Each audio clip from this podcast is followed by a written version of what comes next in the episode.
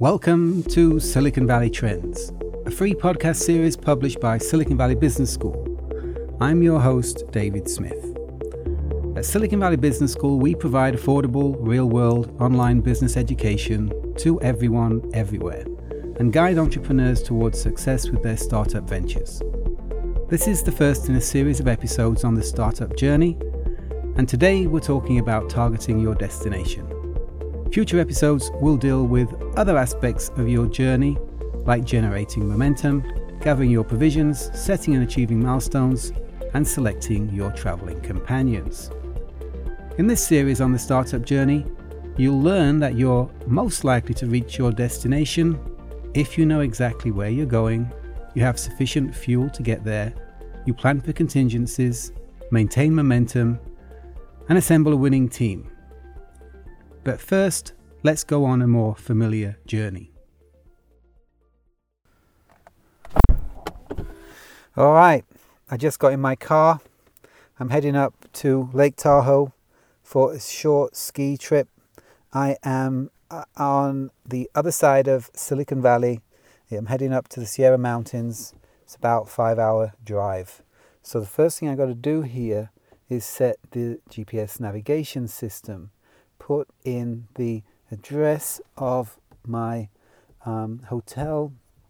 And okay it's giving me three options. It's giving me the shortest one is to drive through Sacramento which might get busy over there depending on what time I get there. The other options are a little bit slower but you know what? I'm going to go by Sacramento through Sacramento. I'm going to stop there and get some lunch. Okay so that's the route I'm taking and it's going to take four hours, 47 minutes. All right. Okay, so uh, there's lots of snow and ice up there. I just uh, got out some snow chains that uh, checked that they work on the car. They seem to be okay. So I have chains in case it's really bad snow up there. I have the car is loaded up with gas. I have a huge bottle of water here. I have snacks. Um, this place uh, reminds me, Tahoe was where the, the Donner Pass is and where the Donner Party got stuck midwinter. They were a party of um, travelers, settlers coming to settle um, California from the East Coast uh, in wagon trains. The wagon trains got stuck in the snow in the Sierras. They just got the wrong place at the wrong time, and uh, they were stuck there for months. And they had to survive by cannibalizing themselves. So they became cannibals, and uh, I so I got plenty of food here. My I couldn't even cannibalize anybody because there's no one else to eat. My friend was gonna come with me, but he forgot to um, ask his wife, and it turns out his wife just had five hours of surgery, so she thought it wasn't going to be a, a great idea for him to come away for a couple of days to Tahoe. So I'm on my own.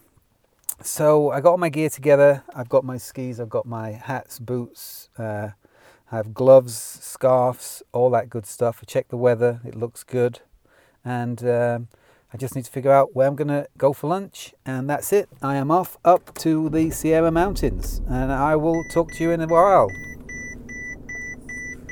It's making good progress. There wasn't really any traffic on the road. I just got up to the snow line here in the mountains and uh, then all of a sudden we are stopped. There's roadworks. They're not roadworks. They're actually removing trees. Uh, so they've just blocked all the traffic uh, while they take down these trees. I don't know how long it's going to take. Just arrived in Tahoe. It's 2:03 p.m. Um, pretty smooth ride. Everything's fine. I got here before the blizzard. This trip to Tahoe came along just as I was preparing this podcast. In a way, it was a big fail.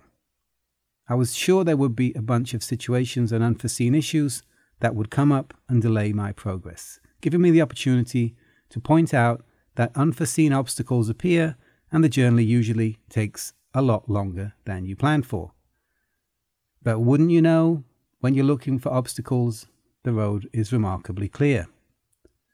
The combination of planning, good timing, good luck, and an excellent navigation system made for a smooth trip this time around.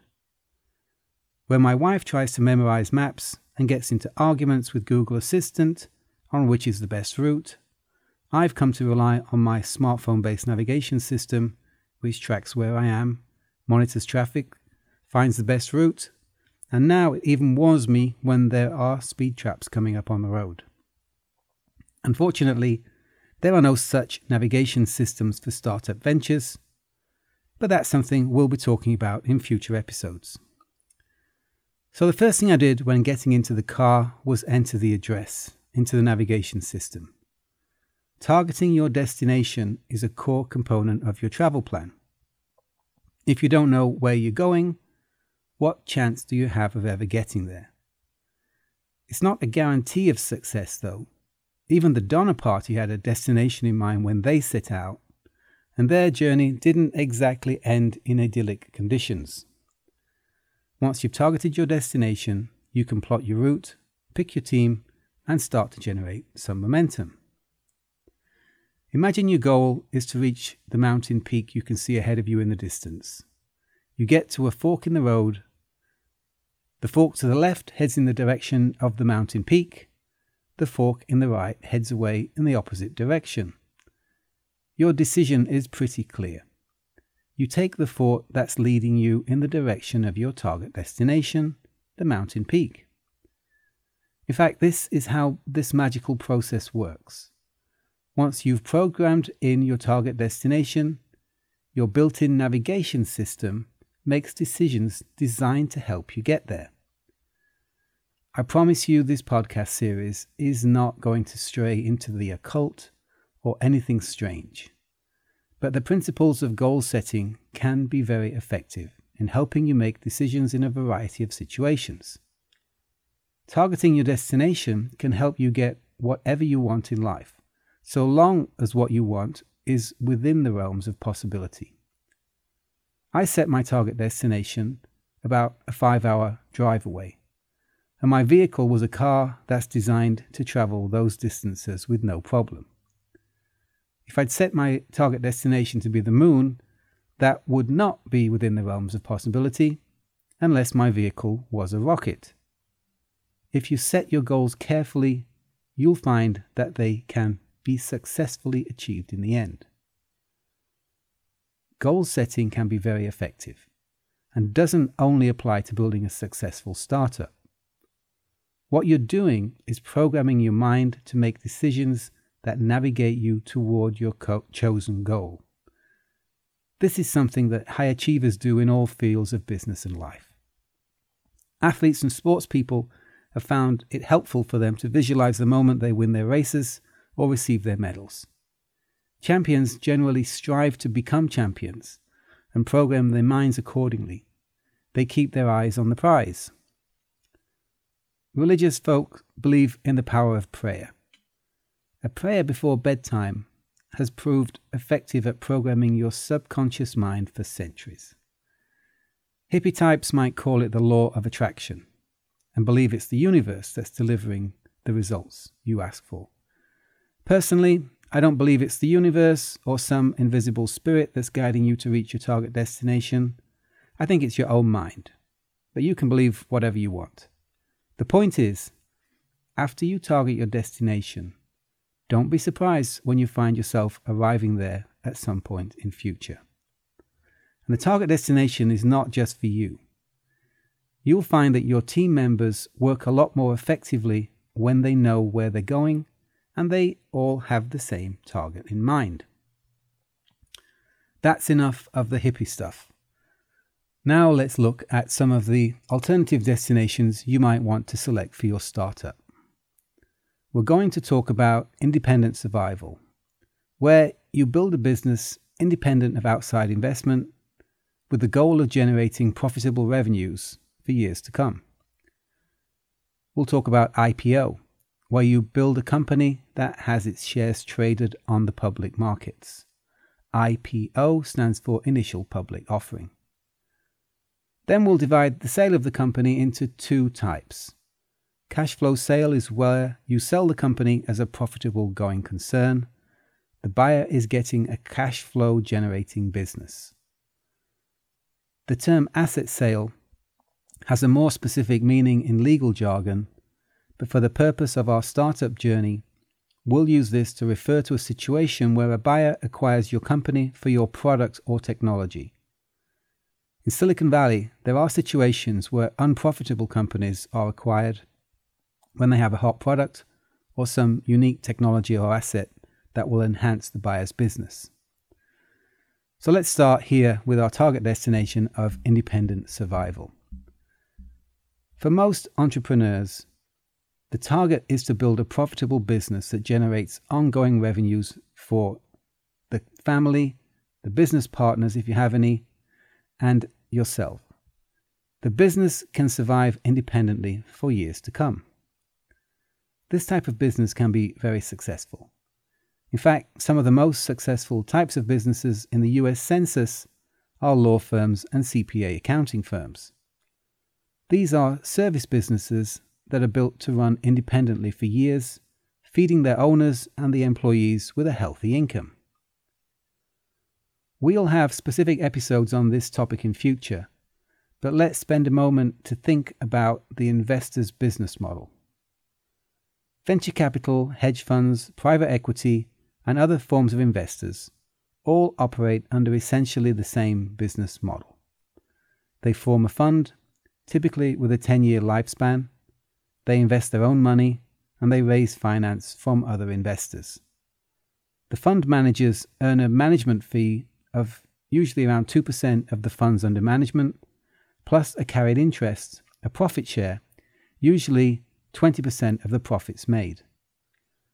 So the fund invests in the first few years, then it needs to cash out before the 10 year lifespan expires, when it will distribute all the profits to the fund's investors.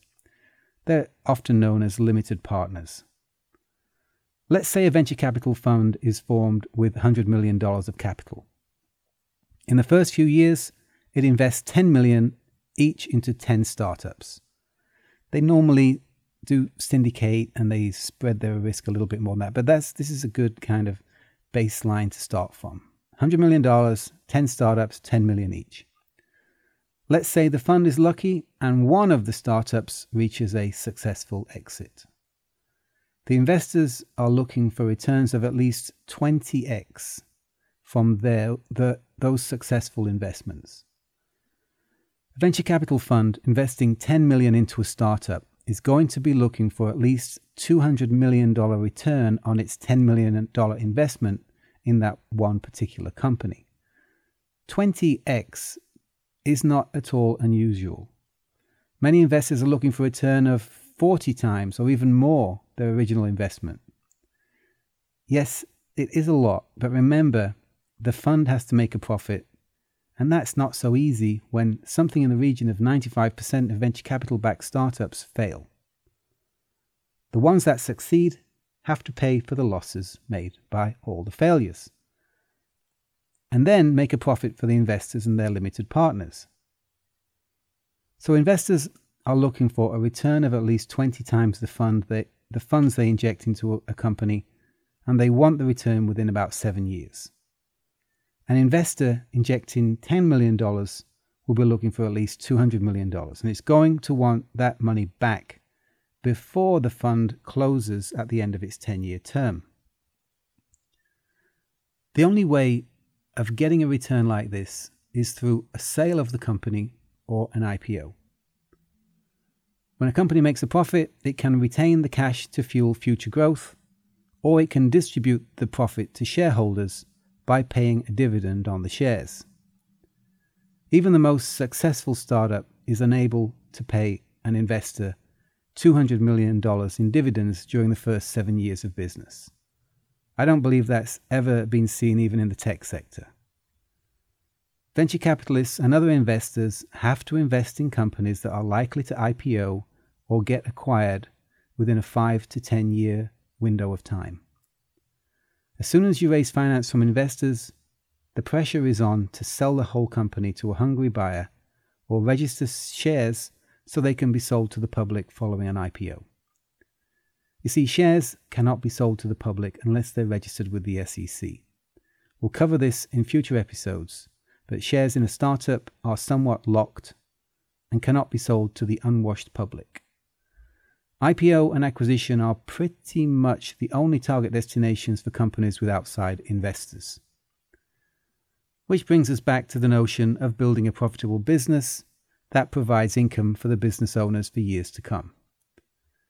It's a great thing to achieve, but it has to be done without using other people's money. It has to be able to survive independently of support from outside investors like venture capital funds. You have to fund a business like this from your own pocket or from bootstrapping. So, this is not usually suitable for companies that need time to develop technology or need some significant capital to get set up.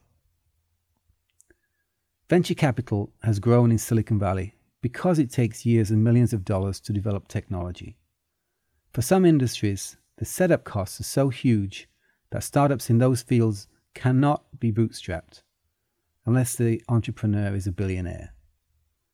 If you're looking for a family business that will feed and house you for decades to come, you're not a good match with venture capital. You don't want venture investors, and they don't want you. Investors are really looking for companies with potential to IPO. They want to go through the IPO process so their shares can be sold on the public stock markets. For a tech company to IPO, the company is going to need to produce tens of millions in profit and show Wall Street investors that it has huge potential for future growth. Then it's going to need to be blessed by a reputable investment bank and go through a rigorous diligence process leading up to the point that the shares can be sold to the public via one of the stock markets. We actually have uh, an IPO and securities regulation course on Silicon Valley Business School that explains how all this works. If you're going to target IPO, you'll need to hit some aggressive sales milestones. Navigate through the seed stage, early stage, expansion stage, and mezzanine stages of the startup journey, each one requiring a new round of financing. You'll need an experienced CEO with a proven track record that's impressive to Wall Street. And that usually means the visionary entrepreneur stepping aside and handing over management control. Constructing a company for IPO generally means building extensive sales and marketing teams capable of generating impressive results. IPO is the dream for investors and for many entrepreneurs. Problem is, there are usually only between 100 and 200 IPOs in the US each year. I ran the numbers, and on average, an entrepreneur is more likely to get struck by lightning than achieve a successful IPO. The climate for IPOs changed with the conditions of the stock market. In the dot com boom times, there were more than 400 IPOs a year. Following the dot com crash, the number of IPOs dropped to less than 100. And these weren't tech startups at that point. As IPO is such a difficult journey and the chances of reaching IPO are so slim, you might want to target selling the company as a profitable going concern. Because the buyer is acquiring the company for its cash flow, and because it's the name I used in my Zero to IPO book, this is the destination I'll refer to as a cash flow sale. A sale of the company after it's achieved profitability and positive cash flow. Building a company that becomes profitable and cash flow positive is the essence of business, and you might think this is the goal of all entrepreneurs. But sometimes the product or technology is more valuable than the business, and there are some types of business that are so specialized or burdensome to the operate that they just are not sellable at any price. So, what's the difference between targeting independent survival and cash flow sale? Well, the roots are quite similar in that you're building a fully functional business with effective sales and marketing operations. But there are some considerations when you're looking to sell the company and your investors are anxious for you to sell out at an enormous price. One of the most successful entrepreneurs I know explained to me how he managed to sell several of his startups. He set up the company, created a core product, then he studied the marketplace and drew up a list of potential buyers. Then he tailored his product to complement the offering of the potential buyers, and he went out and hunted the buyers down, which in his case meant traveling all over the world. He met with them at trade shows, basically got in their faces, and started to negotiate distribution arrangements and partnerships with them. After the buyer started to distribute his product and saw that it could be profitable, he planted the seed that one of this company's competitors had inquired about a possible acquisition. To keep the product out of the hands of a competitor, the buyer explored the idea of acquiring his company, and he soon negotiated a lucrative deal where he sold the startup and cashed out. He said that once he had the price agreed, he stayed calm until he got into the bathroom and then he screamed with joy. So it's not unusual for the buyer to be a large corporation with established sales, marketing, and distribution channels. So, looking at where your target customers are buying from today might be a good place to start when trying to form a list of potential acquirers. It's important when negotiating these distribution agreements that you don't give the company perpetual rights. Because if they get to sell your product forever through a distribution agreement, they might not need to never ever see the need to buy your company at all. Also, and we'll discuss this elsewhere in this episode, unless your technology is protected by patents, copyrights, or other forms of intellectual property protection, you might find that these large corporations simply copy your product, which will certainly be a lot cheaper than buying your company. When you're looking to cash out by selling the company, it's a good idea to keep all your books in order and negotiate contracts with suppliers and customers in anticipation that the company could be acquired at some point in future. The buyer will have lawyers combing through your accounts and your legal agreements before the purchase can be closed. And any skeletons in the closet can derail the acquisition. Our Silicon Valley Business School course on mergers and acquisitions explains the mechanics of how these cash flow sale transactions work and you might find some of the aspects of these deals to be a little surprising. But it's our course and valuation that explains how companies are valued, and you'll see that the price is usually driven by the financials. Buyers usually set the price based on the startup's revenues and profits, and the prices are somewhat predictable and not particularly impressive. However, there are situations where buyers get into a bidding war and the prices go a little crazy. The crazy prices usually come about when the startup has generated huge momentum in the market. If your startup is signing up customers at an impressive rate and generating a lot of buzz in your industry, this can attract the eye of potential acquirers and it can change the basis on which your company is valued. The stories you see in the press of startups being sold for billions of dollars almost always involve bidding wars between deep pocketed acquirers and startups with tremendous market momentum. However, not all acquisitions are successful. In fact, a large percentage of acquisitions turn out to be complete flops. My client, a large Silicon Valley equipment supplier, acquired a company for $1.7 billion with a B. The company manufactured a very sophisticated piece of equipment with products priced around $10 million each. After being acquired, the new management failed to deliver the new product updates on time, had some quality control issues, customers were somewhat reluctant to pay the $10 million asking price for unreliable products, and believe it or not, following a change in corporate strategy, the parent company decided to kill the product line altogether. After spending $1.7 billion, they gave me the patents and asked me to sell them to the highest bidder. The patents were not sellable as they were, they were so specialized that no one was infringing them, and the company received essentially nothing at all from its $1.7 billion acquisition. This story is not unique in Silicon Valley or elsewhere. There's a story in the news today about MySpace. If you remember MySpace, it was the leading website on the internet in 2006 with more traffic than Google was acquired by News Corporation in 2005. Not exactly a forward looking tech company. News Corporation paid $580 million for MySpace.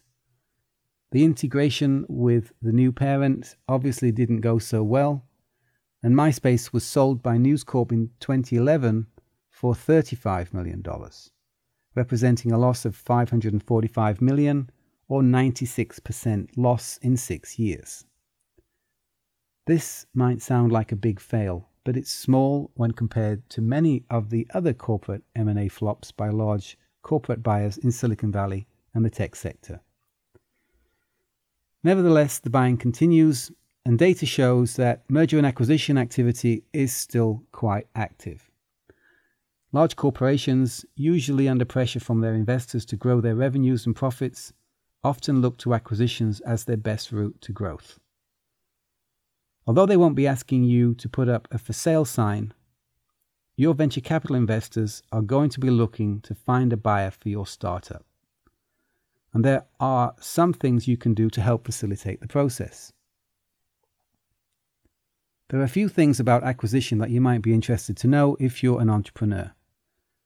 As I've mentioned before, when the company is sold and the proceeds distributed to shareholders, a line forms with the investors, who hold preferred stock at the front of the line. The investors take back the money they invested and then a return on that investment before sharing the proceeds with you and the other holders of common stock at the back of the line. I've interviewed entrepreneurs that found themselves with investment deals where the investors get 11 times their money back before sharing any of the proceeds with the founders. It's unusual. But in that scenario, if the investor injects $10 million and the company sells for $110 million, all those proceeds go to the investors and the entrepreneur earns nothing. This is unusual, and as we will discuss in future episodes, typically, typically you can expect the investor to get back 1.5 times their investment before sharing the rest of the proceeds with the founders and the other common stockholders. Clearly, when targeting cash flow sale as an entrepreneur, you want to try to build the company with the minimum of outside investment. If you want to cash out yourself and you don't want all the proceeds to go to the investors. Another thing that you'll learn from our SVBS mergers and acquisitions course is that a good percentage of the purchase price, usually about 10%, will be held back in escrow for a period of time to pay for the taxes, litigation claims, claims to cover errors in the books, and other liabilities that were not disclosed and appear after the purchase has been completed. You might want to take an interest in the escrow holdback arrangements when selling your company, as the entrepreneurs can be held personally liable for these and other claims. So, although reaching a cash flow sale is certainly not easy and needs to be carefully navigated with the help of experts, selling a profitable, cash flow positive company is usually the best way for entrepreneurs to cash out and earn a return on investment from their sweat equity. Now, let's turn to our other target destination asset sale. In our SVBS website, Silicon Valley Business School, you'll see a video interview I recorded with a lady called Aimin Lee, who left Cisco, formed a startup, built a product that Cisco customers needed, filed patents, entered a distribution arrangement where Cisco sold her product to Cisco customers, and then got acquired for $65 million. You guessed it, by Cisco. My interview of Aimin took place at Cisco's office. Like a boomerang, she'd left, formed a startup, and then came back after the acquisition. Cisco didn't buy Aimin's startup for its cash flow. It wanted the products and underlying technology, which solved a security problem that was important to Cisco's customers. Ignoring the fact that a lawyer and an accountant wouldn't classify this as an asset sale, we're calling this type of M&A transaction an asset sale. Again, partially because that's what I called it in my Zero to IPO book. Cisco saw Aimin's product as a potentially valuable asset to add to its catalog, so it bought the company. In this case, the company was just a disposable wrapper for the product and the intellectual property. Uh, I was referred to Aimin by a venture capital investor that was actually trying to invest in her company when she decided to sell out instead. She had only raised a small amount of angel funding and had not issued any preferred stock. So when she sold out to Cisco, the $65 million proceeds of the sale could be shared among the founders, rather than all going to the investors. Aimin didn't have to stand in line behind any venture capital investors or other preferred stockholders when the proceeds of the sale were distributed. She and the other common stockholders shared out the whole 65 million amongst them themselves, according to their percentage holdings of common stock. After the angel investors had been paid out, of course, but that was a relatively small amount. If Aimin had a team and a team had decided not to sell out and take funds from the VC investor instead, she would have effectively given up control of the company. Through its preferred stock, the investor would have acquired rights to decide if, when, and how the company is sold.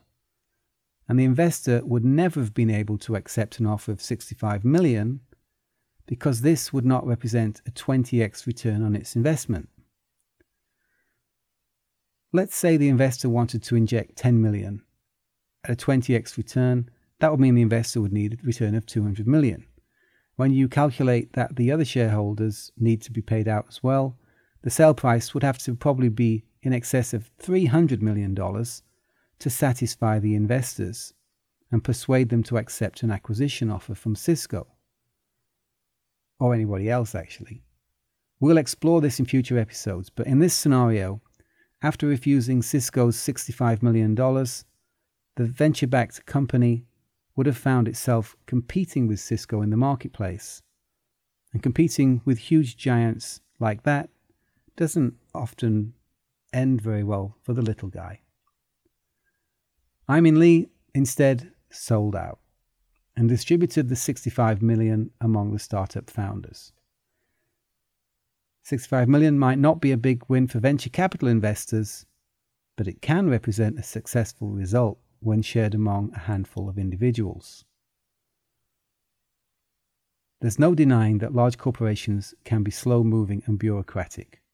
Innovative new products and technologies are often best developed by small startup teams working outside the corporate culture, but they're best commercialized by large corporations with marketing muscle and well established channels of distribution.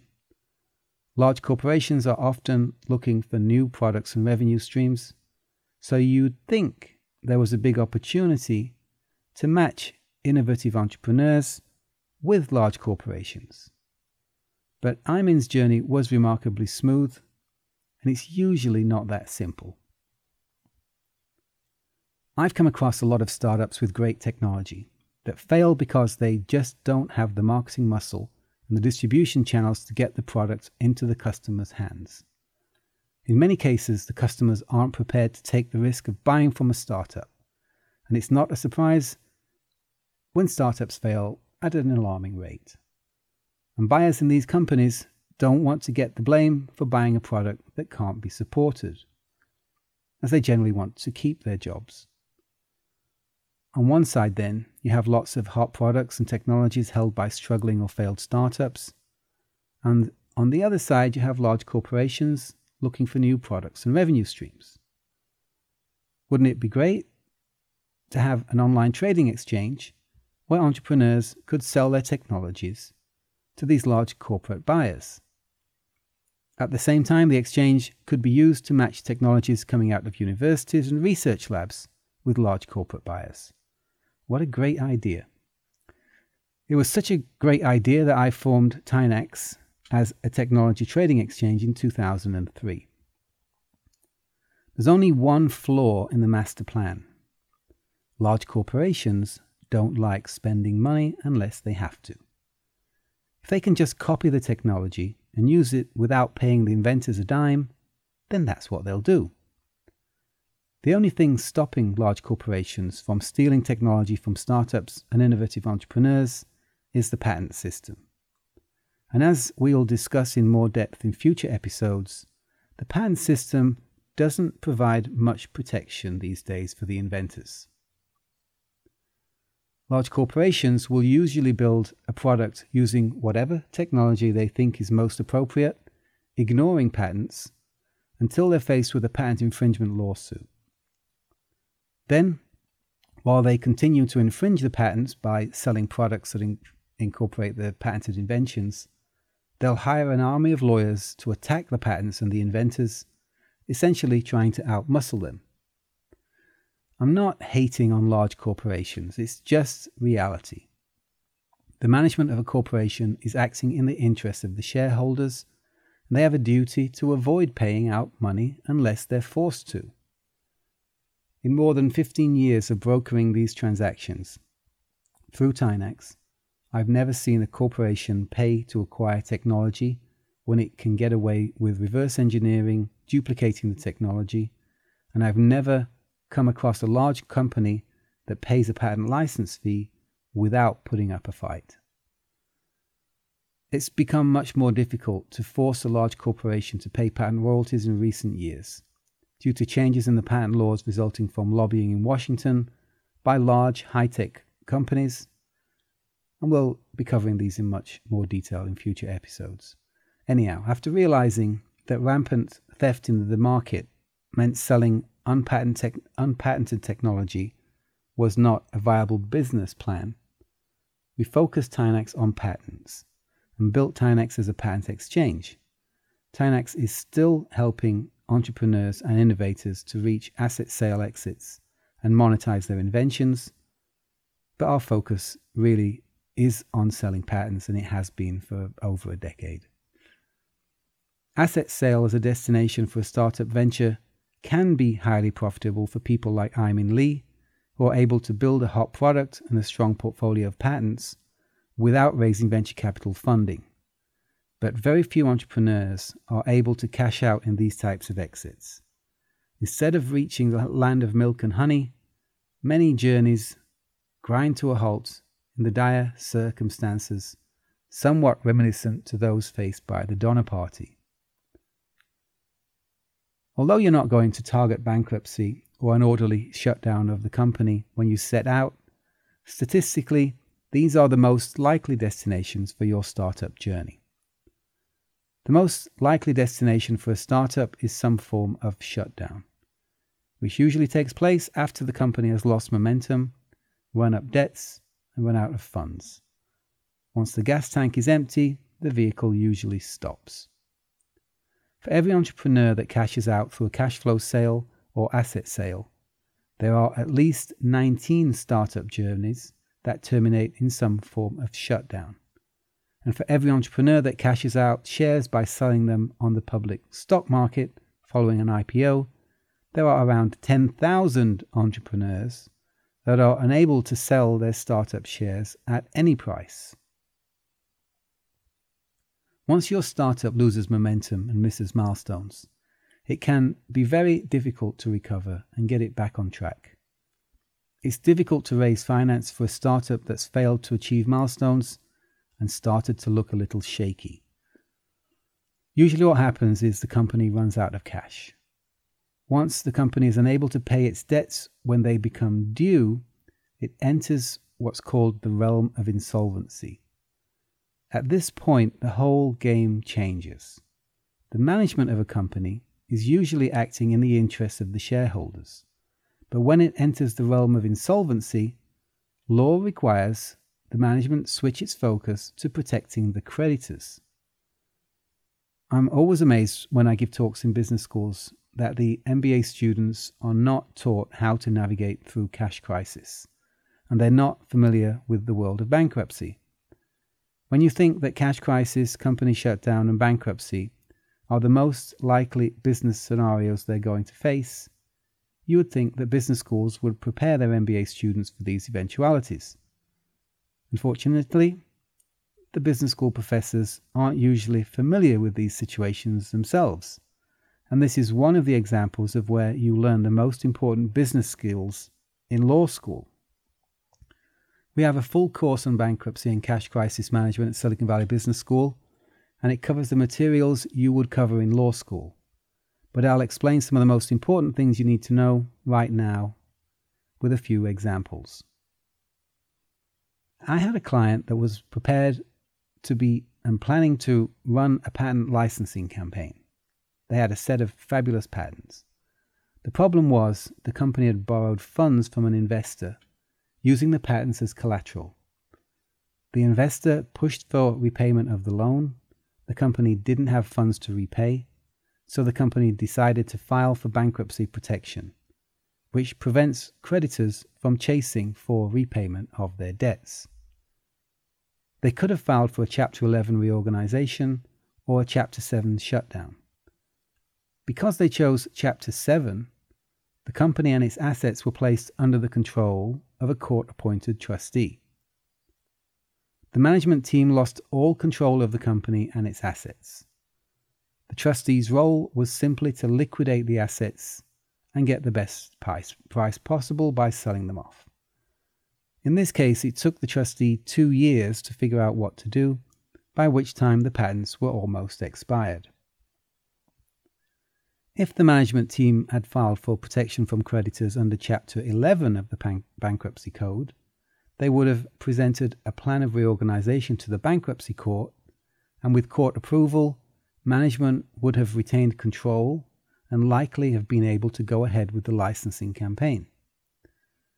Chapter 7 is a court approved reorganization. General Motors, Chrysler, American Airlines, and Texaco are examples of companies that have successfully emerged from a Chapter 11 bankruptcy filing and reorganization. Where Chapter 11 is like going into hospital, Chapter 7 is like going to the undertakers. If you want to stay out of court and stay out of jail, you want to be very careful once your company starts to run out of cash. As I mentioned before, once you're in the zone of insolvency, management has to start to act in the interests of creditors, particular, particularly when the creditors are the tax authorities. Entrepreneurs often wait too long, running up too many debts and unpaid taxes before they take the decision to shut the company down. We'll cover this in more detail in future episodes, but you really want to orchestrate an orderly shutdown where creditors are paid off rather than let the company go through a Chapter 7 bankruptcy. There are no debtors' prisons in the United States. This was written into the Constitution, and the Bankruptcy Code provides protection for entrepreneurs who act responsibly. But you can find yourself getting into deep trouble if instead of paying taxes or paying creditors, you put company funds in your own pocket or you recklessly continue to incur debts once the company is already insolvent. Being insolvent means you cannot pay the debts as they come due. I suggest you learn when and how to shut a company down before you start a company up. It's like learning to swim before you dive in the ocean. When acting responsibly in the situation where the company is approaching insolvency and you can't pay creditors when their bills fall due, you're effectively switching target destination to an orderly shutdown as the destination. And you have to switch to that before it's too late. Switching destinations is another topic we should discuss briefly before we wrap up today. Let's say you set out for IPO. You raise investment funds for the seed stage, the early stage, and expansion stages. But you find that the climate on Wall Street is not welcoming to IPOs. Your most likely exit at that point is a sale of the company. In order for your investors to collect their return on investment, they're going to want you to sell the company to a large corporate acquirer. This could be good for the investors, but it might not be good as an exit for you as the entrepreneur. Let's say you raise 50 million from a variety of investors. They're all going to hold preferred stock and stand in line in front of you when the proceeds of the sale are shared out. If the preferred stockholders have a 2x return before sharing with the common stockholders, they invested 50 million, and th- which is not unusual when you've got all the way up to IPO. 50 million is actually not a, a, a large amount of investment for that type of company at that stage of uh, of the process. Well, let's say that's 50 million. The company sold for 100 million. In that case, with the 2x uh, liquidation preference, the whole 100 million goes to the investors, leaving nothing for yourself and the other holders of common stock. Doesn't matter how many shares of common stock you hold. I know I've mentioned this before, and we will have an episode covering this and related issues in more detail. But the point here is that building a company for IPO is very costly, usually requires a large injection of investment capital, and the more funds you raise, the less you will receive once the company is sold. If you're going to target IPO and switch destination to a sale of the company instead, the sale price is going to have to be enormous for you as the entrepreneur to cash out and earn anything substantial from the sale. In this scenario, switching destinations from IPO to a sale of the company can have detrimental effects. On the other hand, if you set out targeting independent survival, bootstrap your business, raising little or no capital from outside investors, generate momentum, and you reach a point where you're profitable and able to sell the company, you'll be first in line and collect the lion's share of the proceeds of the sale. Without investors looking to cash out quickly, you'll not be under pressure to sell, and you'll be able to take your time, waiting for the value to increase and picking the perfect time to sell. If you can bootstrap a company and get it up and running profitably without using other people's money, you'll have the freedom to make your own decisions and call all the shots. You can run the business as a going concern for as long as you like or sell out whenever you choose. In some cases, you might even be able to IPO and sell shares to the public via the stock market. But it's exceedingly rare for a company to IPO that hasn't been financed by venture capital and other investors. Wrapping up, this episode is the first in a series about the startup journey. We talked about targeting your destination and explored IPO, cash flow sale, asset sale, and independent survival as alternatives that you might want to choose. In future episodes, we'll be talking about generating momentum, assembling a winning team, and gathering your provisions. I seasoned experts that can provide advice and guidance via the chat rooms on the Silicon Valley Business School website. I hope you will join us for future podcasts. Don't forget to subscribe so you'll get new episodes as and when they're released. And please rate us in your podcast player. This will help us get the word out and reach entrepreneurs and the people we're trying to help with this podcast series. That's it for today. Hope you tune in to the next Silicon Valley Trends, the podcast for innovators and entrepreneurs.